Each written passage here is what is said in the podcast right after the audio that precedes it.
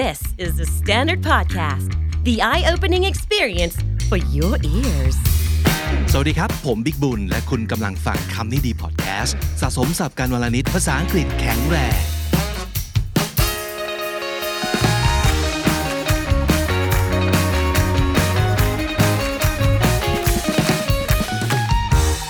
คุณผู้ฟังและคุณผู้ชมครับ วันนี้เราจะว่าด้วยเรื่องของคำที่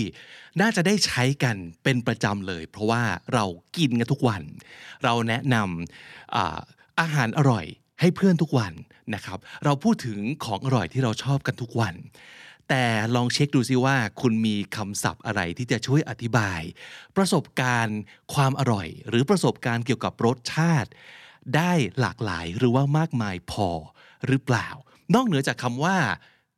good นอกเหนือจากคำว่า delicious นะครับ มีคำอื่นที่คุณใช้อธิบาย สิ่งที่คุณกินมากน้อยแค่ไหน วันนี้อย่างน้อยคุณจะได้กลับไป 22 คำนะครับ มีทั้งศัพท์ที่ง่ายมากๆ แล้วก็ศัพท์ที่อาจจะสร้างความเหวอนิดนึงนะครับ ว่าหุยมันคือคำว่าอะไรไม่เคยได้ยินมาก่อน แต่ว่านั่นแหละฮะคือจุดประสงค์ของตอนนี้นะครับเราจะเล่นทายศัพท์กันไปด้วย แล้วก็เผื่อฮะถ้าสมมุติเกิดบางคนเนี่ยอาจจะเคยผ่านหูผ่านตาคำเหล่านี้แล้วก็รู้จักมันจะได้เทสว่าคำที่คุณเคยเรียนรู้แล้วเนี่ยทุกวันนี้ยังจำได้อยู่หรือเปล่า วันนี้เป็น 22 รสชาติที่จะเอามาฝากกัน เริ่มต้นด้วยรสชาติที่ เป็นของโปรดของหลายคนเลยละกันนะครับ นั่นก็คือรสชาติ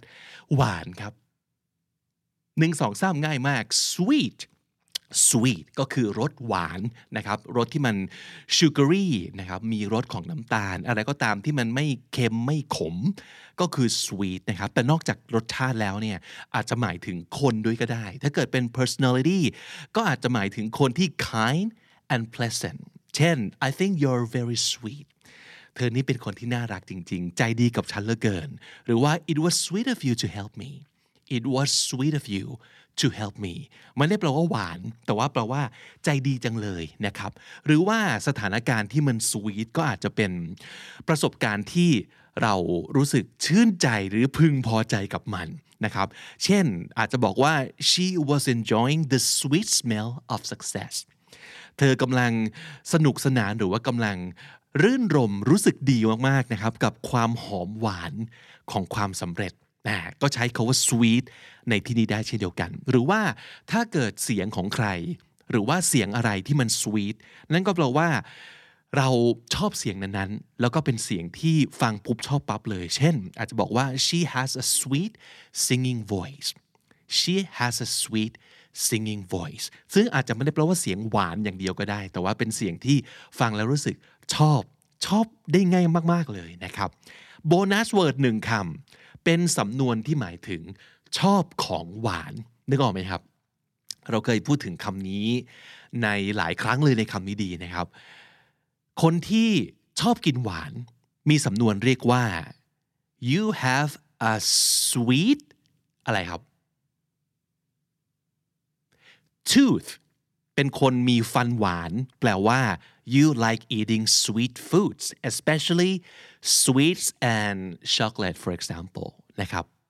นั่นคือรสหวาน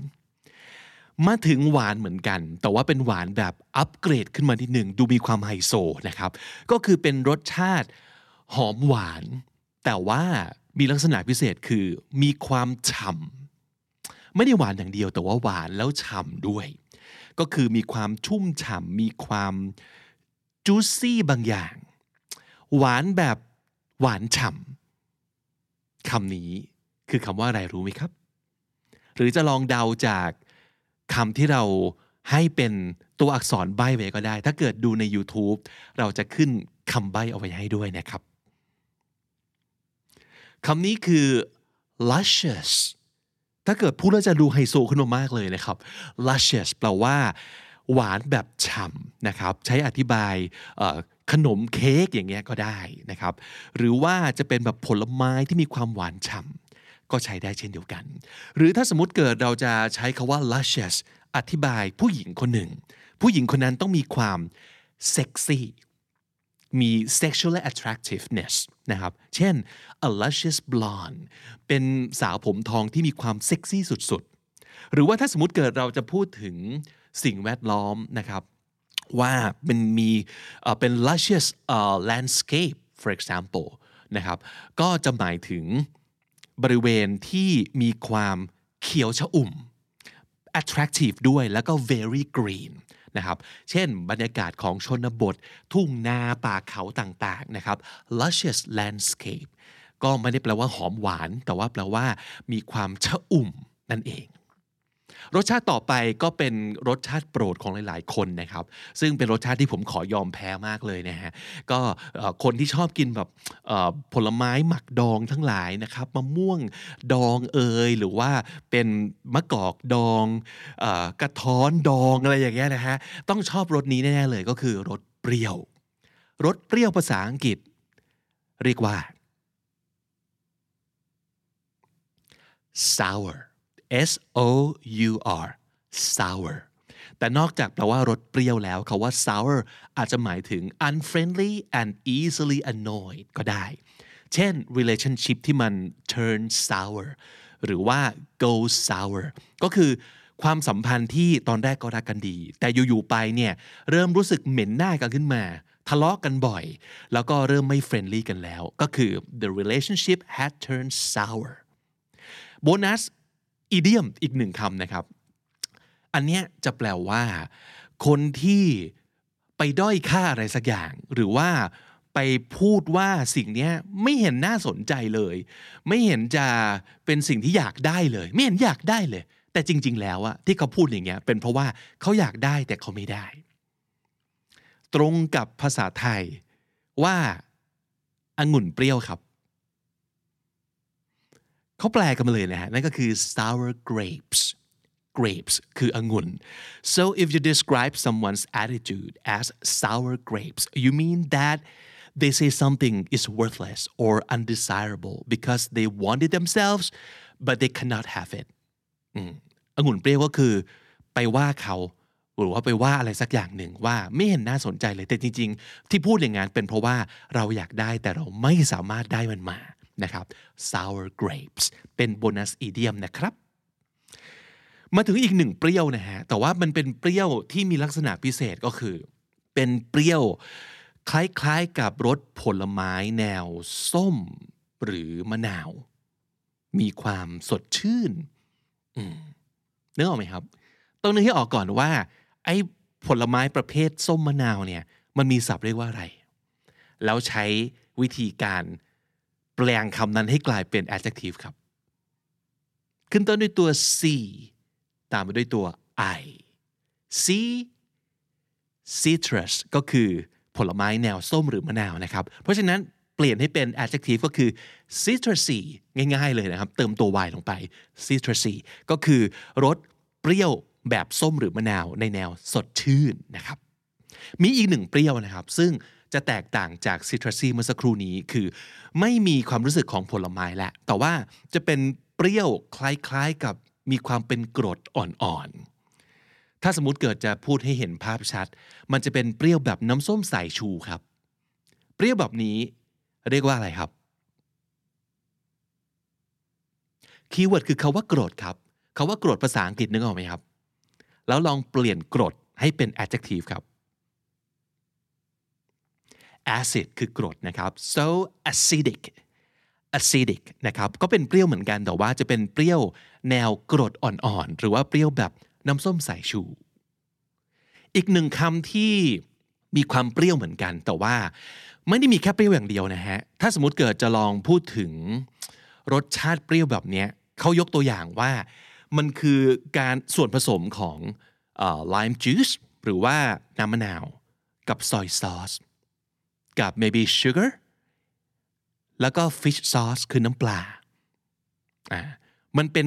รสเปรี้ยวแนวแบบมีคอมโบหลาย ๆ อย่าง แต่ว่าเปรี้ยวนำนะครับ แต่มีหวานมีเค็มอยู่ด้วย หรือบางคนอาจจะบอกว่ามันคือเปรี้ยวแบบมะเขือเทศกับวินิเกอร์หรือน้ำส้มสายชู แล้วก็เติมน้ำตาลนิดนึงอืมนึกออกไหมครับ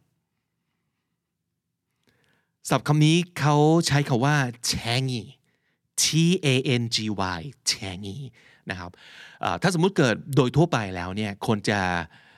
associate เขาว่า tangy กับรสเปรี้ยว แต่ว่ามันเป็นรสเปรี้ยวที่มีความซับซ้อนกว่านั้น เปรี้ยวแหลมหรือว่าเปรี้ยวแบบมีความแซบอื่น ๆ ผสมผสมกันนะครับ เป็น piercing sweet and sour impression piercing ก็คือมันแหลมทิ่มขึ้นมาเลยนะครับ นั่นคือ tangy ต่อมาเป็นรส เค็มครับรสเค็มเนี่ยจะง่ายมากเลยถ้าเกิดรู้ศัพท์คาว่าเกลือครับทำเกลือให้เป็น adjective ก็คือ salty salty มีอีกหนึ่งเค็มนะครับ อีกหนึ่งเค็มเนี่ยจะเป็นเค็มแบบเอ่อ not appealing ก็คือมันเป็นเค็มแบบที่ไม่เป็นที่น่าปรารถนาเค็มแบบไม่อร่อยอะเค็มแบบกร่อย เออรสเค็มแบบรสกร่อย เรียกว่า ถ้าเกิดรู้จักศัพท์คาว่าน้ำกร่อย มันคือคำเดียวกันเลยนะครับ นั่นคือ brackish water brackish หมายถึงรสเค็มแบบรสกร่อยนะครับ มาถึงรสคู่ประเทศบ้านเราหรือว่าอาหารไทยมากๆเลย ก็คือมันต้องมีความเผ็ดร้อน เผ็ดร้อนในแบบอาหารไทยเรียกว่า จริง ๆ แปลตรงมากเลยนะครับ คือ hot and spicy เพราะมันไม่ใช่ spicy อย่างเดียวต้องมี hot ด้วย เพราะว่าอาหาร spicy มันมีในหลาย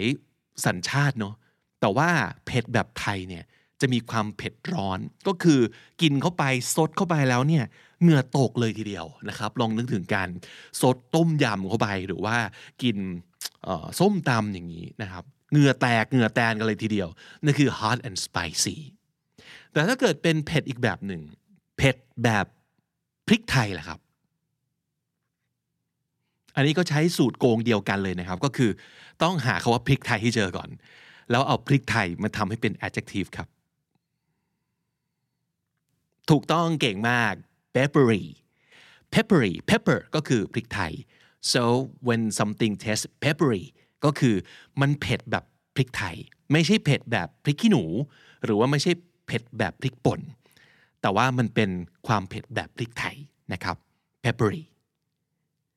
มีเผ็ดอีกแบบหนึ่งซึ่งมาแรงมากเลยนะครับ สักประมาณ 7-8 ปีที่แล้วยังไม่มีคนคุ้นเคยกับสิ่งนี้นะ ก็คือเผ็ดแบบหมาล่าครับ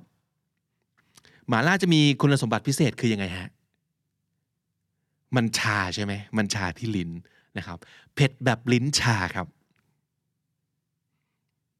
ต้องนึกศัพท์คาว่าชาให้ออกก่อน ชาแบบขาชา ยาชา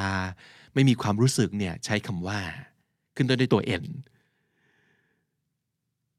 numb ใช่ไหมครับ n u m b numb เพราะฉะนั้นถ้าเกิดเผ็ดแบบหมาล่าเราอาจจะใช้คาว่า spicy and numbing numbing ก็คือเผ็ดแบบลิ้นชา นั่นคือเผ็ดแบบหมาล่านะครับรสขมครับรสขมคือคำว่า bitter b i t t e r bitter นะครับแต่นอกจากรสขมรสชาติแล้วคาว่า bitter ยังใช้ในบริบทอื่นได้ด้วยนะ เช่น คนที่ bitter คือคนที่ไม่สามารถลืมความแค้นหรือความโกรธ หรือความทุกข์ในอดีตได้ แล้วก็แบกมันไปตลอดชีวิต เพราะฉะนั้นคนคนนี้คือ bitter he's still bitter about his past he's still bitter about his childhood ยังรู้สึกขมกับชีวิตนะครับยังเศร้าอยู่ยังโกรธ สิ่งที่เกิดขึ้นในสมัยวัยเด็กอยู่ นั่นก็คือใช้คาว่า bitter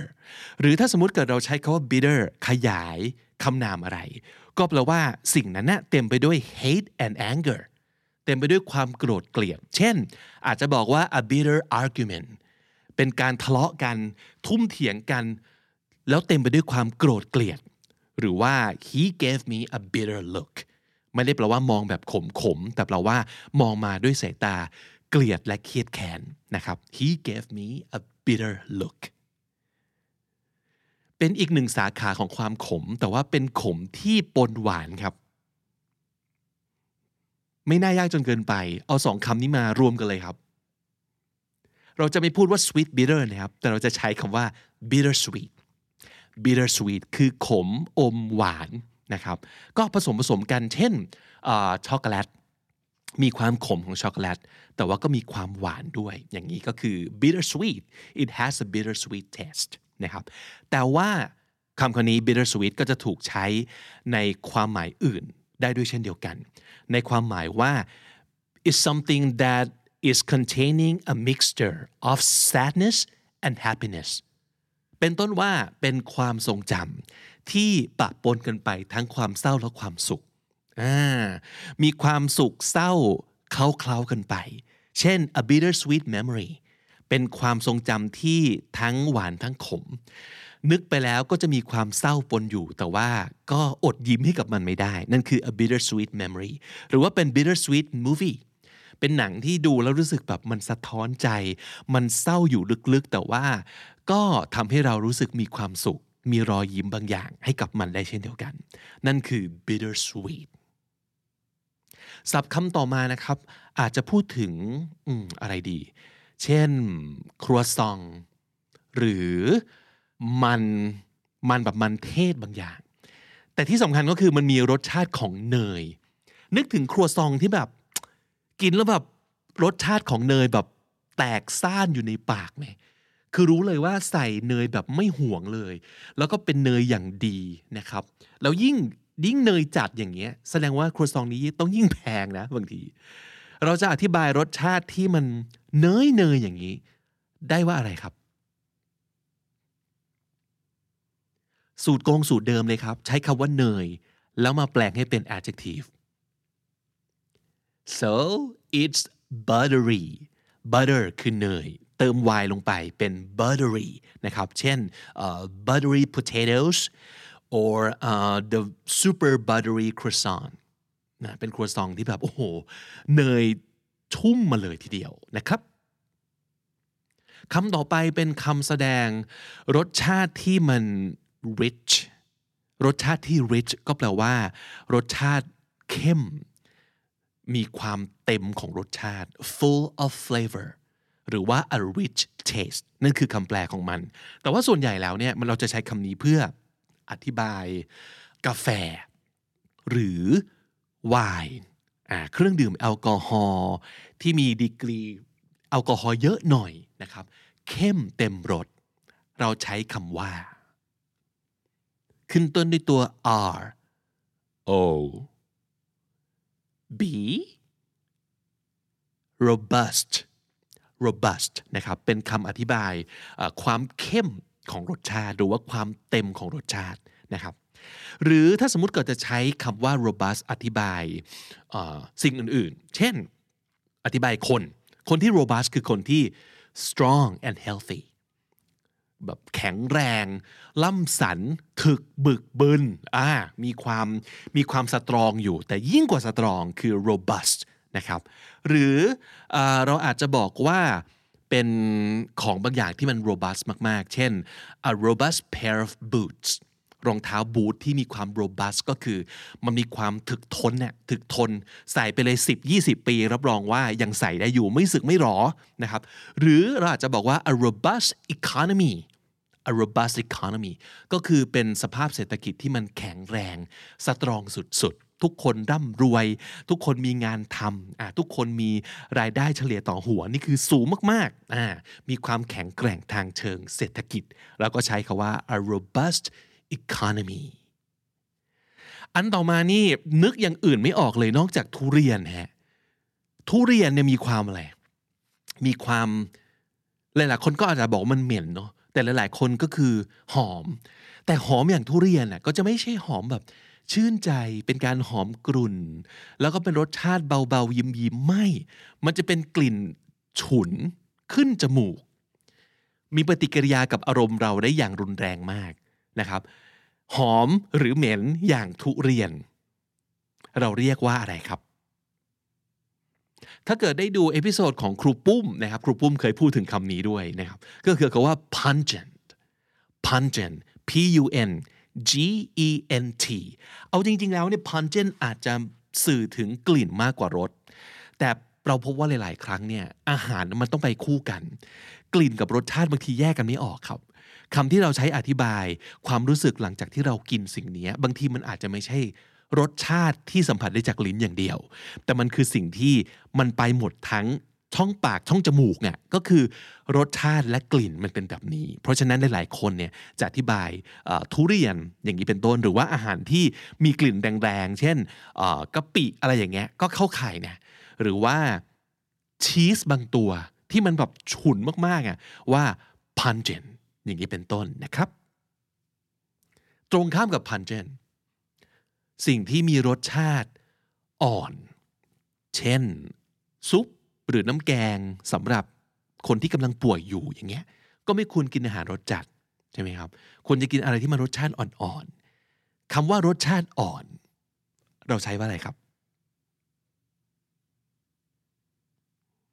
หลายๆ คนอาจจะเคยได้ยินคาว่า weak test ก็เป็นไปได้ weak คืออ่อนแบบอ่อนแออย่างนี้นะครับ หรือว่า soft ก็อาจจะเป็นไปได้ แต่คำที่น่าจะตรงที่สุดเลยก็คือว่า mild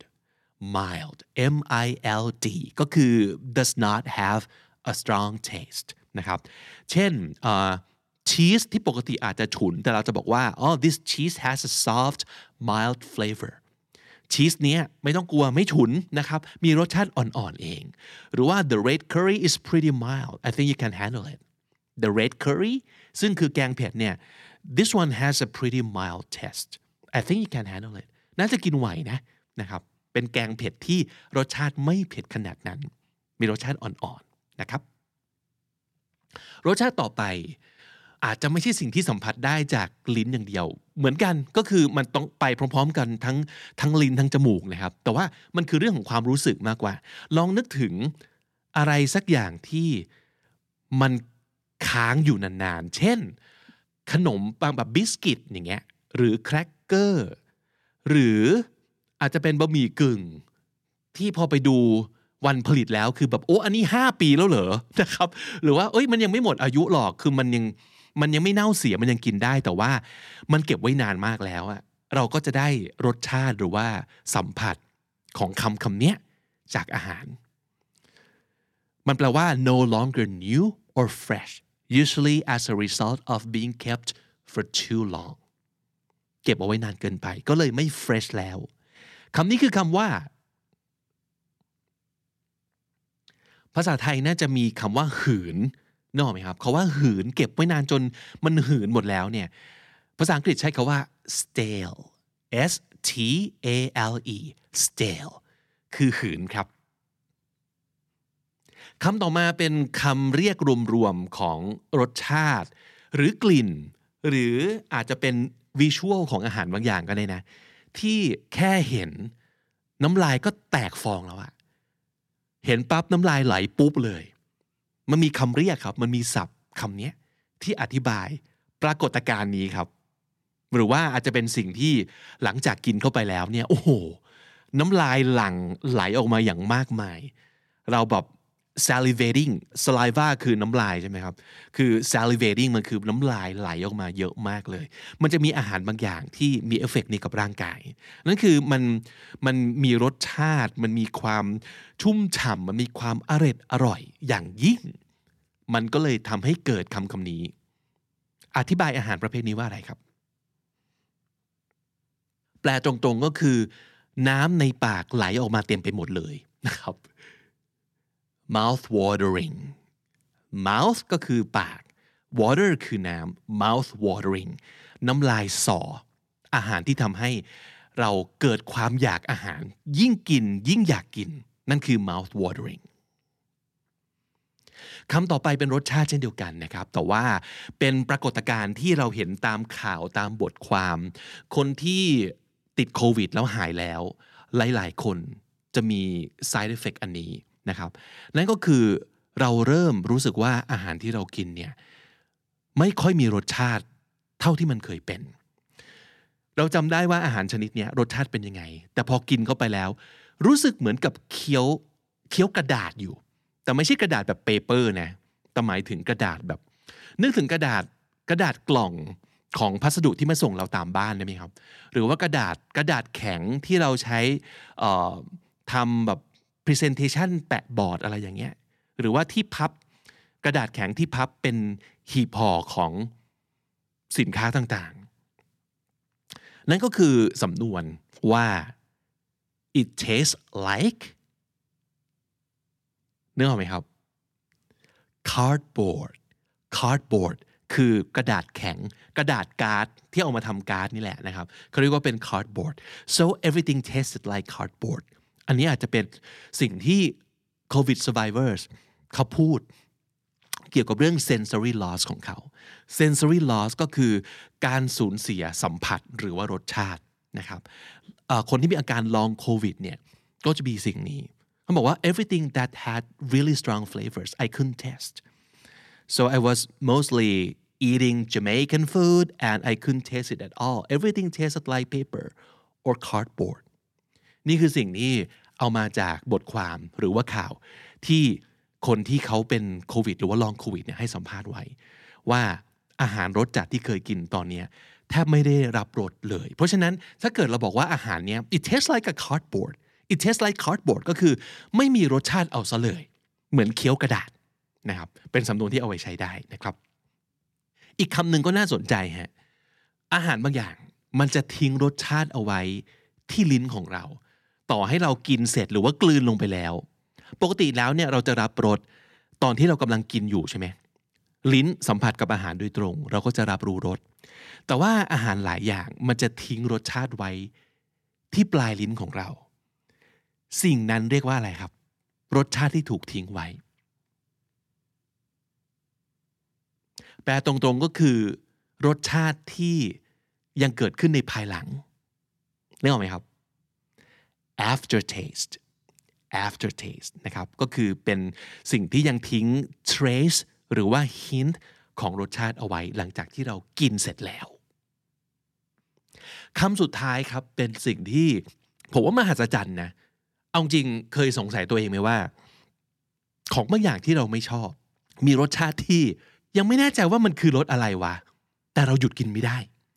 หรือหลาย ๆ คนน่าจะมีประสบการณ์ ในเรื่องการกิน กาแฟเอ่ยเบียร์เอ่ยเหล้าเอ่ยหรือสำหรับบางคนอุนิซึ่งคือไข่หอยเม่น หรือปลาร้าหรือชีสหลายๆ คนจำได้ไหมครับว่าครั้งแรกที่คุณกินเนี่ยคุณรู้สึกยังไง คุณจะรู้สึกว่าอืออะไรอะ่ะแต่เคยถามตัวเองไหมว่าทำไมมีครั้งที่สองอะทำไมมีครั้งที่สามอะมันมีเสน่ห์บางอย่างของรสชาติพวกนี้ ที่ทำให้เราต่อให้ไม่ชอบ แต่ยังกลับมากินซ้ำเหมือนกับคนที่แบบกินเบียร์แล้วแบบเนี่ยไม่เอามาขม แต่เอ๊ะทำไมวันรุ่งขึ้นแอบมาจิบอีกวะคุณคุณจำอะไรบางอย่างที่มัน attractive ในรสชาตินั้นได้อยู่หรือเปล่า แล้วประเด็นก็คือ พอเรากินไปเรื่อยๆอะมันจะกลายเป็นของที่เรารู้สึกอร่อยไปเอง โดยอัตโนมัติ น่าแปลกเนาะไข่ปลาคาเวียร์อย่างเงี้ยเออ หรือ oyster หอยนางรมก็เป็นอาหารในประเภทนี้นะครับกะปิก็ใช่ anchovies เออเขามีศัพท์เรียกด้วยนะครับ ว่าอาหารหรือว่ารสชาติที่ต้องกินซ้ำๆถึงจะชอบศัพท์คำนี้เรียกว่า acquired taste acquired taste acquire มันคือได้มาใช่ไหมมันคือสิ่งที่เราไม่ได้กินปั๊บชอบปุ๊บหลาย ๆ คนจะมีความที่แบบเราชอบเปรี้ยว เพราะฉะนั้นกินอะไรเปรี้ยวปั๊บชอบเลย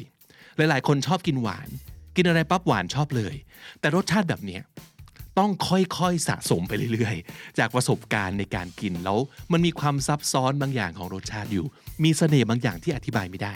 แต่ทำให้เรากลับไปกินแล้วกลับไปกินอีก และในที่สุดจากที่ไม่ชอบกลายเป็นชอบ นั่นคือ acquired taste นะครับ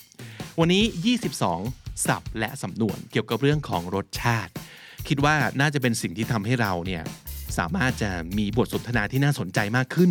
หรือว่าสามารถ express ตัวตนของคุณได้ดีขึ้นในเรื่องของรสชาติ รสสัมผัส แล้วก็กลิ่นจากอาหารต่างๆ ครับและถ้าติดตามฟังคำนี้ดีพอดแคสต์มาตั้งแต่ episode แรกนะครับ มาถึงวันนี้คุณจะได้สะสมศัพท์ไปแล้วทั้งหมดรวม 7,000 กับอีก 46 คำและสำนวนครับ และนั่นก็คือคำนี้ดีประจำวันนี้ครับ ฝากติดตามรายการของเราได้ทาง Spotify Apple Podcast หรือทุกที่ที่คุณฟัง podcast นะครับ เจอคลิปของเราบน YouTube โดยเฉพาะคลิปไทยสับแบบนี้ เข้ามาร่วมสนุกกันนะครับ ใครได้คะแนนเท่าไหร่ พิมพ์บอกเอาไว้ สามารถจะถามคำถามได้นะครับ หรือว่าเสนอคำเพิ่มเติมด้วยว่า เฮ้ย ยังมีคำอื่นที่เรารู้จัก มาอีกอยากจะนำเสนออย่างนี้ก็ได้เช่นเดียวกัน หรือว่าถ้าสมมติเกิดมีคำไหนที่ออยากบอกเราว่าไม่เคยได้ยินมาก่อนเลยนะครับลองพิมพ์บอกไว้หรือว่าคำที่รู้จักอยู่แล้วแต่ว่านึกไม่ออกมันติดอยู่ที่ปลายจมูกปลายลิ้นนะครับก็แชร์เอาไว้ได้เช่นเดียวกันที่ comment section ใน YouTube ของเราที่ช่อง KND Studio นะครับ ถ้าเกิดชอบคอนเทนต์แบบนี้ฝากแชร์ฝากไลค์หรือว่ากด subscribe เอาไว้ เพื่อที่จะได้ไม่พลาดคอนเทนต์แบบนี้ในอนาคตด้วยนะครับ ผมบิ๊กบุญวันนี้ต้องไปก่อนแล้วครับ อย่าลืมเข้ามาสะสมศัพท์กันทุกวันวันละนิด ภาษาอังกฤษจะได้แข็งแรงสวัสดีครับ The Standard Podcast, eye opening for your ears.